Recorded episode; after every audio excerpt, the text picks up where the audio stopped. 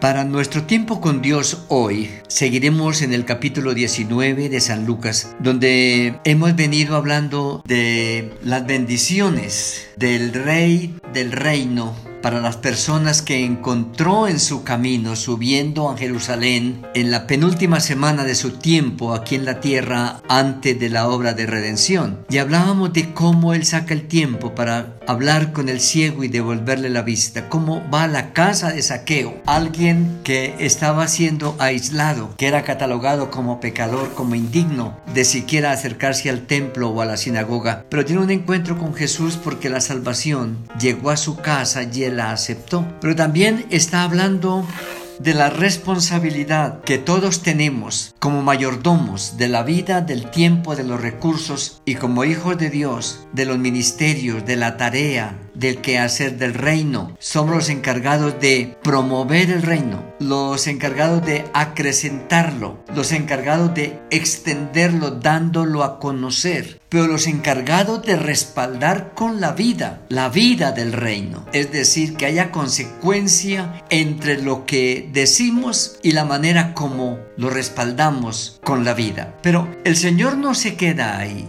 ya prácticamente es lo que conocemos históricamente como ese domingo que él entra a Jerusalén y va cerrando este tiempo con la seriedad de la palabra, con la seriedad de la palabra. Vuelve a enfatizar la centralidad del reino en su palabra. Es decir, tengan claridad que las cosas de Dios son serias y deben hacerse a la manera de Dios y que su palabra es una palabra verdadera, es una palabra inmutable, es una palabra que se cumple en su momento para traer bendición o para traer juicio. Y para eso usa los versículos 28 hasta el 44 Lucas para hablar de cómo la palabra dada en el Antiguo Testamento como profecía acerca del libertador, acerca de los eventos de la vida del Mesías que fueron profetizados muchos años antes, la última profecía que se dio en torno al Mesías, hacía 400 años con el profeta Malaquías. Y él está diciendo, esa palabra fue una palabra fiel y Dios cumplió punto por punto de cada una de estas profecías. Y aquí el Señor físicamente, materialmente, hace realidad visible y tangible otra profecía que, eh, como dijimos, hacía 400 años se había escrito, donde el profeta habla de que Jesús entraría un día a Jerusalén como el rey de reyes, como el rey del nuevo reino, como el rey y señor del reino que permanecerá cuando todos los reinos desaparezcan. Pero sería tan diferente a todos los reinos que hasta aquí se habían conocido. La imponencia, la altivez, el orgullo de los legisladores, gobernadores, reyes romanos que entraban en sus desfiles con vestimentas especiales, con escoltas en caballos que eran símbolo de guerra. Así estaba la ciudad acostumbrada a ver entrar a sus gobernadores y estaba la ciudad acostumbrada a ver a sus líderes religiosos en toda su pompa de la liturgia, de las vestimentas, de todos los ornamentos. Pero lo que no habían caído en cuenta era que todo eso terminaría un día, porque las religiones pasarán y los reinos del mundo también. Pero el reino que permanece entraría en la sencillez del rey.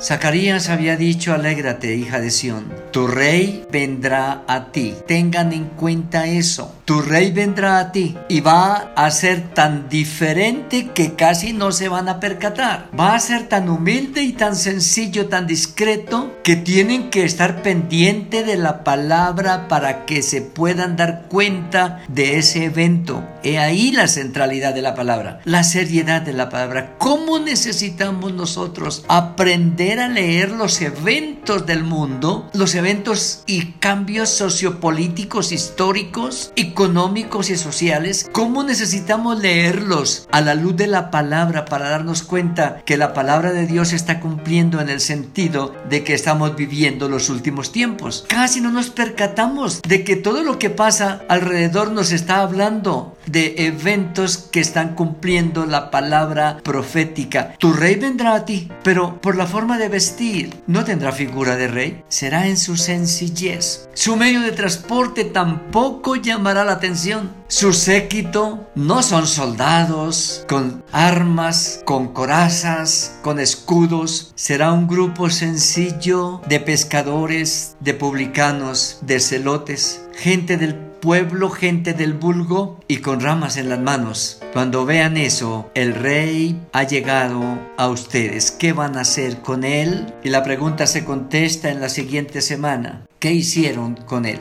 El Señor hoy es el mismo y está tan cerca de nosotros que a veces ni nos percatamos que está ahí. En su sencillez, en su compañía, en nuestro dolor, en su presencia, en nuestra soledad, ahí en la UCI, en la cama de recuperación, o ahí en la soledad de nuestro cuarto porque tenemos que vivir solos, en medio de la escasez, en medio de la lucha de pareja o de familia, no olviden que tu rey viene a ti, sencillo pero poderoso. A veces el poderoso no es sencillo y no suple nada de lo que nos falta, pero lo grandioso de la escritura es que el sencillo y humilde es más poderoso que los poderosos y tiene la respuesta y la alternativa a nuestro problema. Llega a la ciudad y lo reciben como se había profetizado. El Salmo número 118 habla, Osana, sálvanos ahora. Y ellos cantan así es, bendito el que viene en el nombre del Señor. Osana en las alturas, le dan la bienvenida como lo que Él es y la gente no lo mira así, porque no pueden pensar que un rey entre a una ciudad como Jerusalén de esa manera. Y el Señor le está diciendo a la ciudad, como en el versículo 42, si tú conocieras el tiempo de tu visitación. Y yo creo que esa pregunta es para nosotros hoy, ¿qué tanto conocemos el tiempo de la visitación del Señor? De pronto el Señor nos visitó hoy y nuestra tristeza no nos dio la oportunidad de ver que ahí estaba. De pronto el dolor era tan grande que no lo sentimos cerca de nosotros para sanar, para consolar y fortalecer. Hoy la palabra nos llama la atención con seriedad. La palabra de Dios es verdad y el Señor está en usted y usted es hijo de Dios, el Espíritu Santo vive en su corazón. Él viene para bendecirlo, Él trae bendición, Él trae esperanza, Él trae restauración, Él trae salvación. Así que abramos con sencillez el corazón y digámosle Señor, bienvenido. Gracias por acordarte de mí, gracias por visitarme y esto es lo que me pasa, esto es lo que necesito en tu misericordia. Suple lo que me falta, sana mi dolor, consuela mi corazón, levanta mi espíritu, renueva mi ánimo, mi confianza y mi seguridad en ti y de seguro que Él lo hará porque Él es bueno. Amén.